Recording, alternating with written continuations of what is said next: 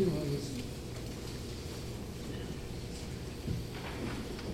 살아계신 능력의 아버지 하나님, 구충하고 불의하고 더럽고 무충한 자신이 오직 십자가의 구별 공로를 의지하고 그동하신 주의 제 앞에 섰습니다. 나는 감추어 주시고 주님의 말씀만이 나타나게 하사. 증거하는 자나 듣는 자가 함께 은혜를 받게 하시며 인직자들에게 주의 풍성한 권고의 말씀이 임하게 하여 주시옵소서. 시종을 주님 앞에 온전히 맡기옵고 우리 구주 예수 그리스도의 이름으로 감사하며 간절히 기도하옵나이다. 아멘. 우리는 하나님의 은혜로 구원을 받았습니다. 성부 하나님께서 구원을 계획하시고 성자 하나님께서 십자가와 부활로 구원을 완성하시고 성령 하나님께서 성경 말씀을 기록해 하사 그 성경 말씀을 통해서 예수님이 이루신 구원을 우리에게 적용함으로 우리가 믿어서 구원을 받게 되어졌습니다.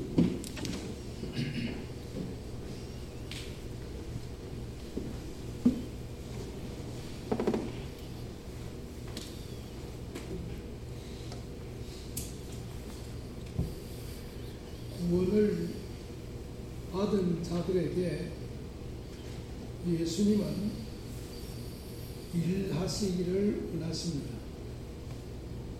예수님께서 우리를 부르실 때 오라 하고 말씀을 하셨는데 믿고 난 다음에 구원을 받은 자들에게 이제는 가라 이렇게 명령을 하십니다. 구원을 받은 자들이 무슨 일을 해야 되겠는가? 제자 가운데 우리가 어떻게 하나님의 일을 하오리까 물었더니 예수님께서 요한복음 6장 28절 29절을 보면 하나님을 믿는 것이 하나님의 일이다 그렇게 말씀을 했습니다. 하나님을 믿는 것 예수 그리스도를 구주로 믿는 것이 하나님의 일이라 그렇게 말씀을 하셨습니다.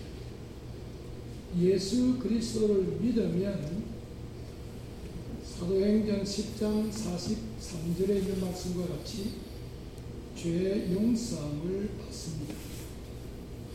로마서 10장 10절에 있는 말씀과 같이 구원함을 받고 의롭다함을 받습니다. 요한복음 3장 16절에 있는 말씀과 같이 영생을 얻게 되어집니다. 요한복음 1장 12절에 있는 말씀과 같이 하나님의 자녀가 되는 권세를 받고 로마서 8장 16절에 있는 말씀과 같이 하나님을 아바 아버지라고 부를 수 있는 자녀의 권리를 획득하게 되어지는 것입니다. 이렇게 구원함을 받은 일에 대하여서 요한계시록 5장 9절로 10절에 보면 예수님께서 피로 우리를 값을 주고 제사장으로 사셨다 이렇게 말씀을 했습니다. 요로전서 2장 1절로 9절에 보면 그래서 우리는 왕 같은 제사장들인데 하나님 앞에 신령한 예배를 드리는 제사장으로 삼아 주셨다. 그렇게 말씀하셨습니다. 예수님께서 마태복음 27장 53절에 보면 십자가에서 죽으실 때 성소와 지성소 사이에 휘장이 찢어졌습니다.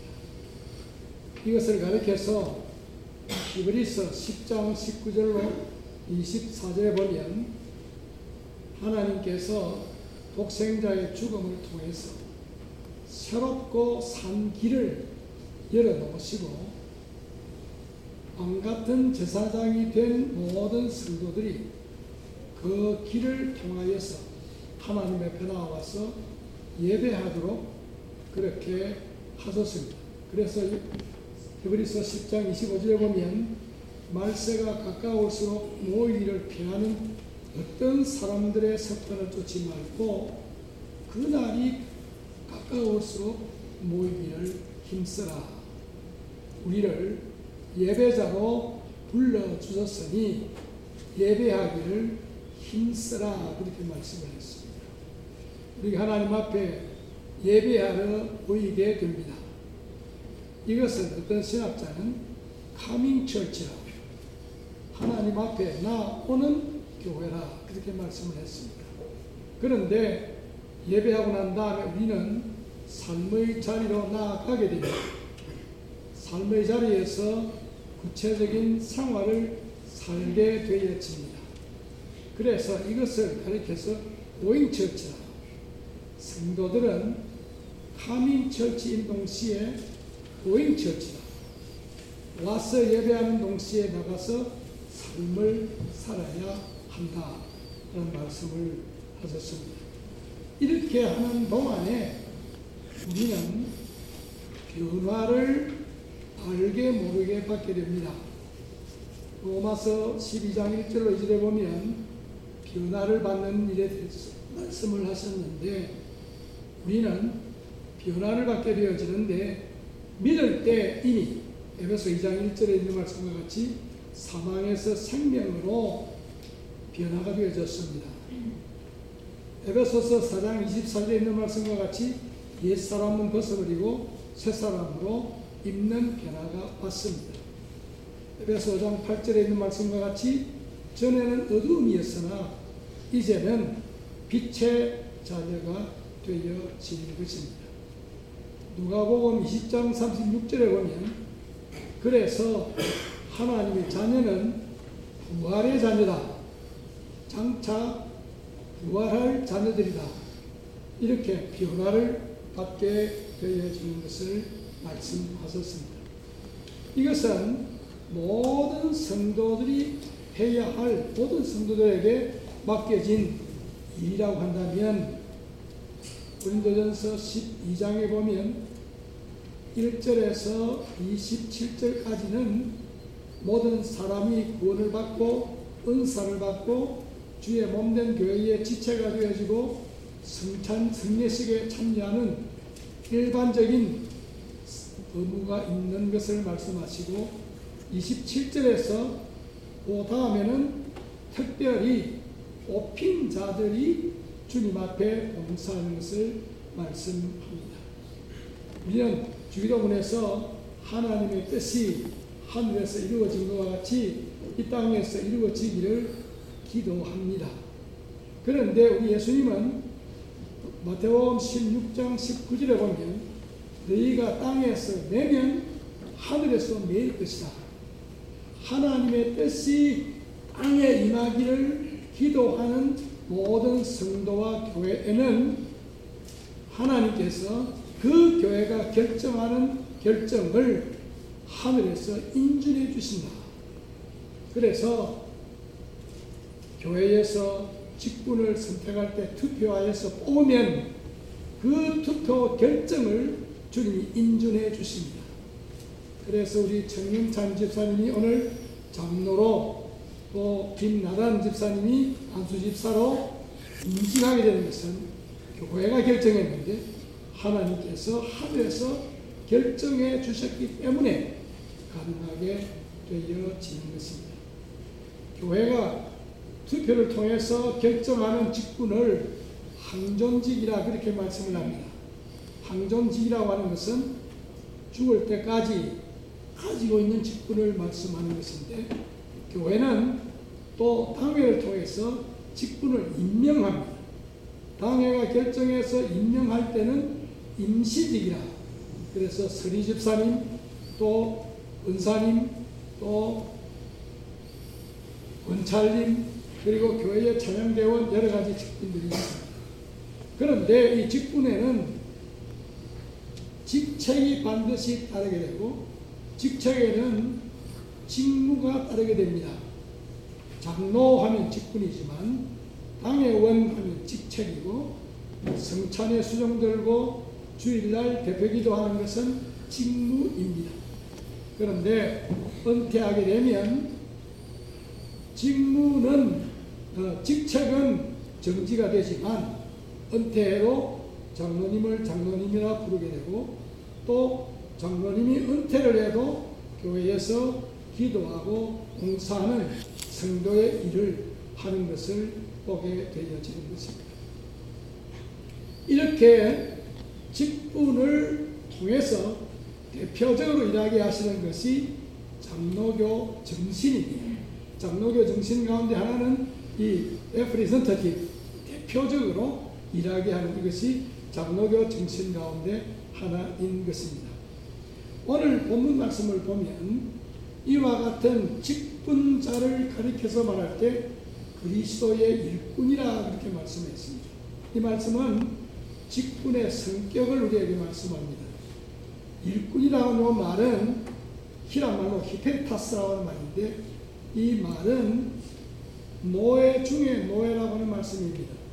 아마 베느라고 하는 영화를 본 분들은 아시겠지만 그 3단 노예선 배 위에는 장교들과 군인들이 거기에 거처하고 중간에는 병사들과 그 배에 탄 사람들을 위해서 봉사하는 사람들이 있고 맨 아래층에는 노만 젓는 노예들이 있습니다. 몸이 서서히 묶여 있어서 배가 파손하게 되면 그 노예들은 배와 함께 죽을 수밖에 없는 그 노예들을 가리켜서 히페르타스라 그렇게 말씀을 하게 되어지는 것입니다. 여기에 그리스도의 일꾼이라고 이렇게 말씀할 때에 거기에는 그리스도를 위해서 일하는 자들의 신분이 어떠한 것인가? 세례요한처럼 나는 주님의 신정매를 매기도 혹은 풀기도 감당할 수가 없습니다. 누가복음 17장에 보면 종이 밭에 나가서 죽도록 일하고 난 다음에 돌아와서 주인을 위해서 식사 준비를 다 하고 배가 고파도 주인이 식사를 끝날 때까지 곁에서 기다려 섰다가 주인이 끝나고 나면 식사를 하면서도 내가 한 일이 없다. 나는 마땅해야 할 일을 한 것이라고 고백하는 것이 종인 것을 우리에게 소개해주고 있는 것입니다. 그리스도의 일꾼이라고 하는 이 말씀은 사로니게전서 3장에 보면 하나님의 일꾼을 말합니다. 이 그리스도의 일꾼은 또한 복음의 일꾼인 것입니다. 에베소서 6장 19절에 보면 복음의 일꾼 그리고 또 이 일꾼은 골로새서 1장 23절에 보면 복음의 일꾼이고 골로새서 1장 25절에 보면 교회의 일꾼인 것입니다. 오늘 임직을 받는 두 분은 꼭 명심하시기를 바랍니다. 여러분은 하나님의 일꾼인 동시에 그리스도의 일꾼인 동시에 복음의 일꾼인 동시에 바로 예림 장로 교회의 일꾼인 것입니다. 이 교회를 떠나서는 그 직분이 무의미한 것입니다.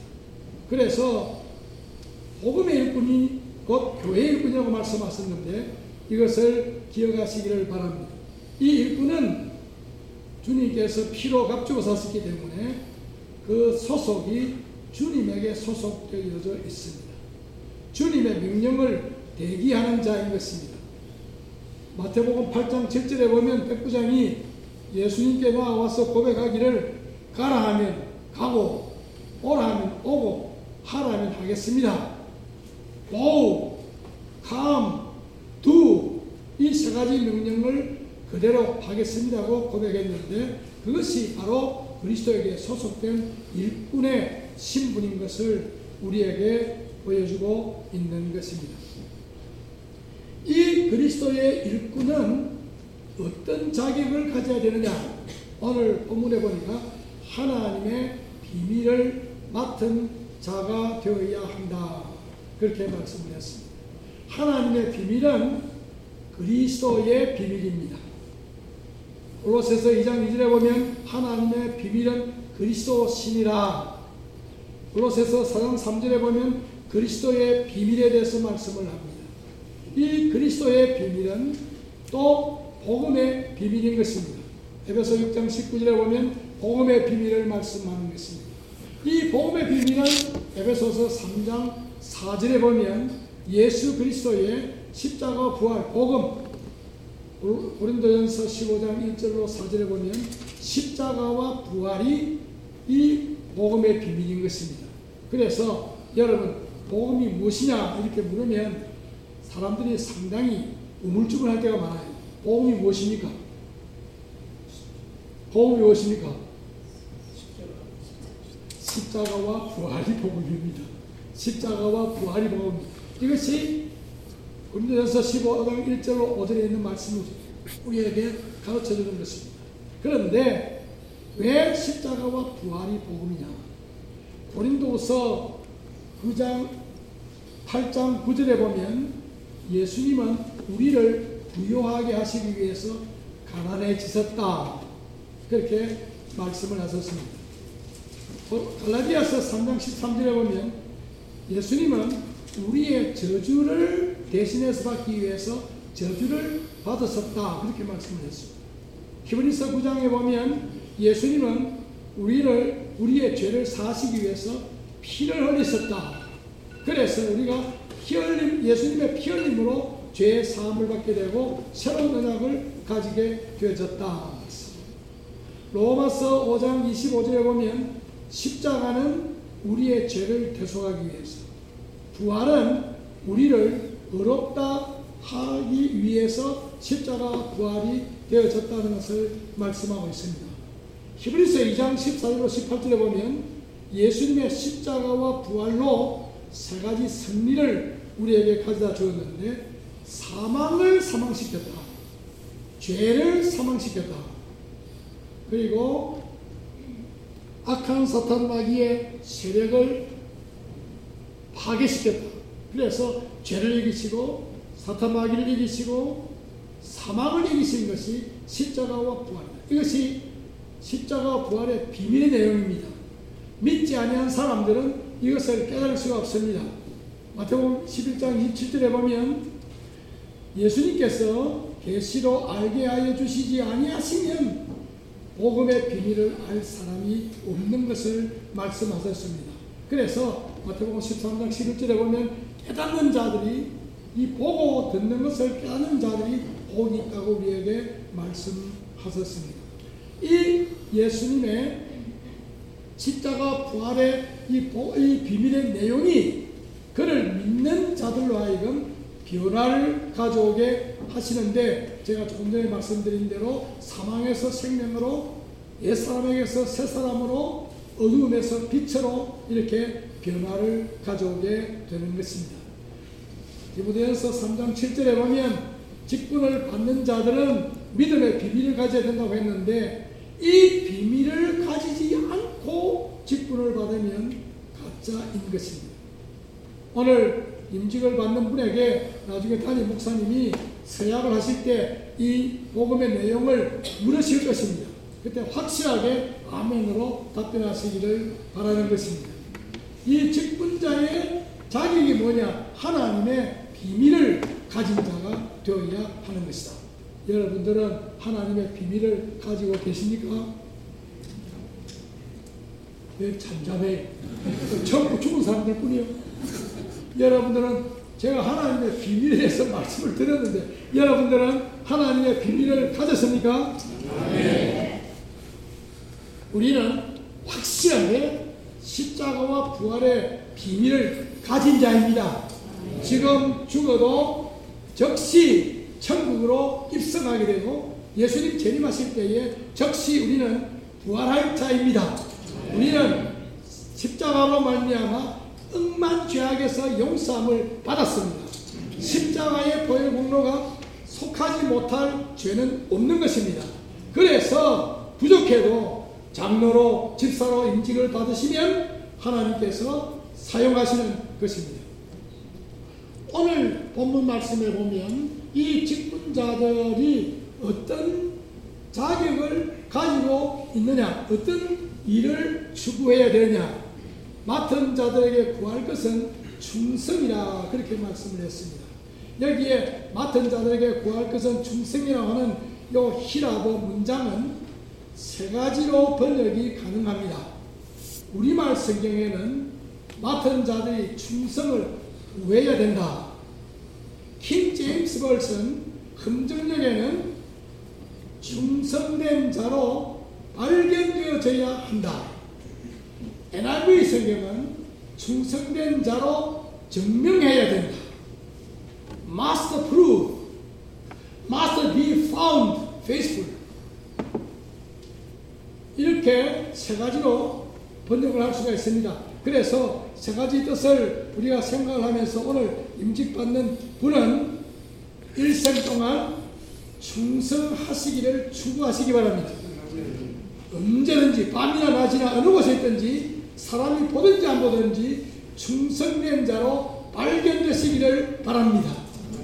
여러분들이 잘 모르겠습니다만 대형각 호텔 화재가 1973년도 성탄절에 났을 때에 그때 제가 성원교회의 목사로 봉사할 때인데 생방송을 보는데 성탄절 예배를 마치고 난 다음에 그 TV에 나오는데 그 구조 작업이 나오는데 긴 사다리를 높은 층에서 놓고 내려오는데 어떤 여성이 옷을 입지 않은 채로 내려오는 것을 보고 사람들이 탄식을 했습니다. 그 여성은 자다가 살려고 자기가 입은지 아닌지도 모르고 나오지만 모든 청취자들에게 부끄러운 모습으로 발견되어졌습니다. 베드로는 빌라도의 법정에서 예수님을 세 번 부인하는 것으로 발견되어졌습니다.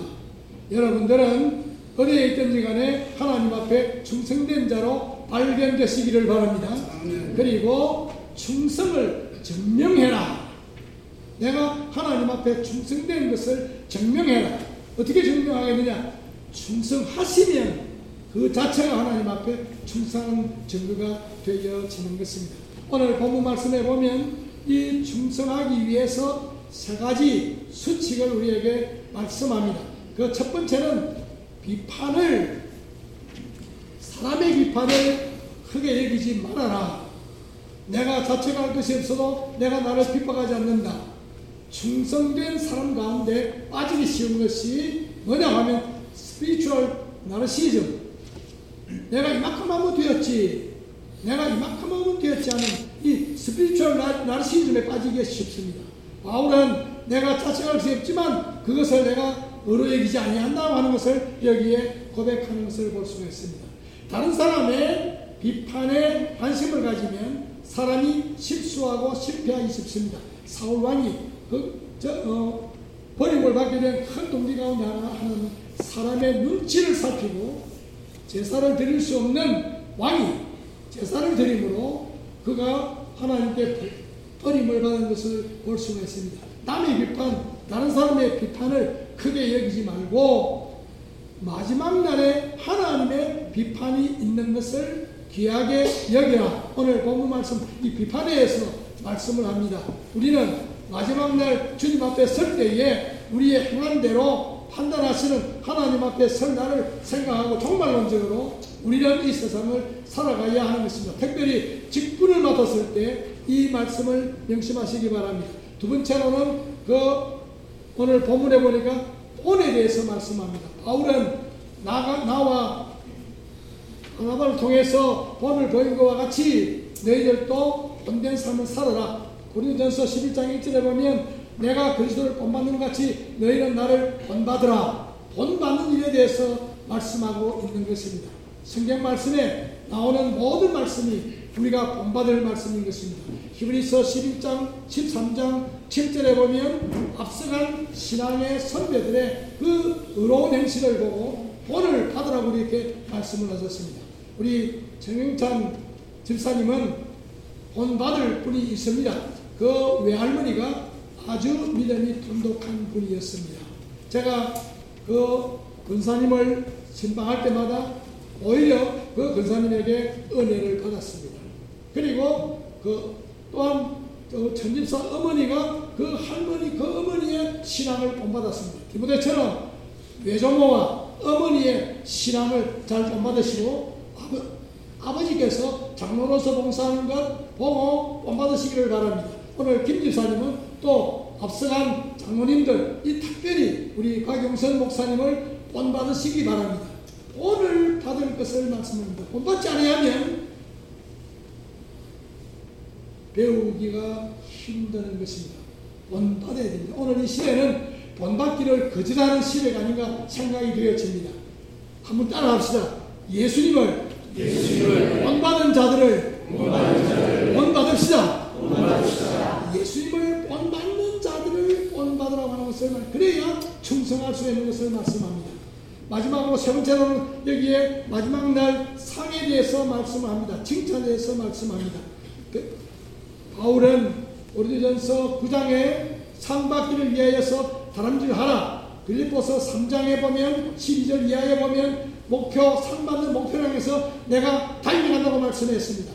어떤 어리석은 사람은 어, 돈 받으면 됐지 상급 그 뭐가 필요하냐 그런 소리 하는 사람이 있습니다. 제가 그렇게 말하는 사람이 안수입사가 이랬어요. 근데 주보에 안수입사를 몇 명이, 여러 명이 안수입사가 되는데 이름을 가나다 순으로 써야 되냐, 나이 순으로 써야 되냐, 혹은 교회에 온 순서로 써야 되냐, 고민이었어요. 그 하나님 이거 잘 못하면 지 이름 끝에 나온다고 실망할 사람들이 있는데 이거 어떻게 하면 되겠습니까? 야, 교본 순서대로 해라. 그래서 교본 순서대로 했어요. 그래, 그 말하는 사람이 좀 뒤에 이름 나오게 됐어. 내가 내 성을 보면 앞에 나와야 되는데 왜 뒤에 나와 있습니까? 함의하는 것을 봤어요. 여러분, 산받기를 힘써야 됩니다. 산받기를 힘써야 됩니다. 왜냐하면 요한계시록 4장에 보면 마지막 날에 24 장로들이 하나님 앞에 멸류관을 받게 되었을 때 그 멸류관을 하나님 앞에 바치면서 찬양하고 영광을 돌렸습니다. 우리가 하나님 앞에 장차 디모데후서 4장 7절 8절에 있는 말씀을 보면 신앙생활 잘한 자들에게 의의 멸류관을 주십니다. 베드로전서 5장 4절에 보면 충성된 직분자들에게 영광의 멸류관을 주십니다. 요한계시록 2장 10절에 보면 산순교자의 삶, 죽도록 충성한 자에게 생명의 멸류관을 주십니다.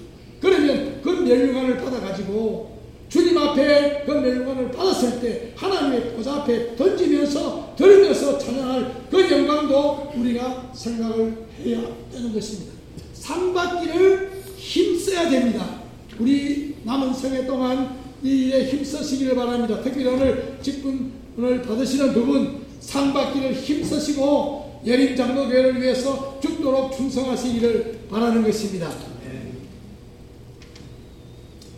하나님께서 극진히 사랑하시고 구원하시고 그리스도의 일꾼으로 삼으신 우리 전영찬 집사님과 김나단 집사님 하나님께서 이와 같은 직분을 맡겨주신 것을 감사합니다.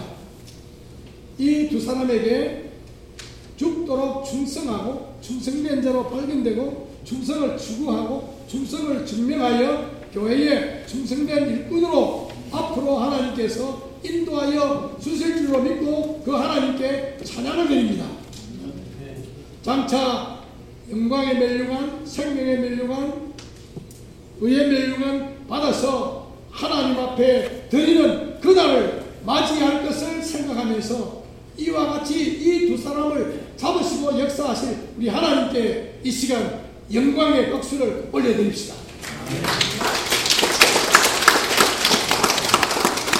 이 두 사람과 그 가정과 우리 예림 장로교회와 특별히 충성된 우리 박용선 목사님, 담임 목사님을 위해서 오늘 이 시간 1, 2분 동안 통성으로 기도하시기를 원합니다.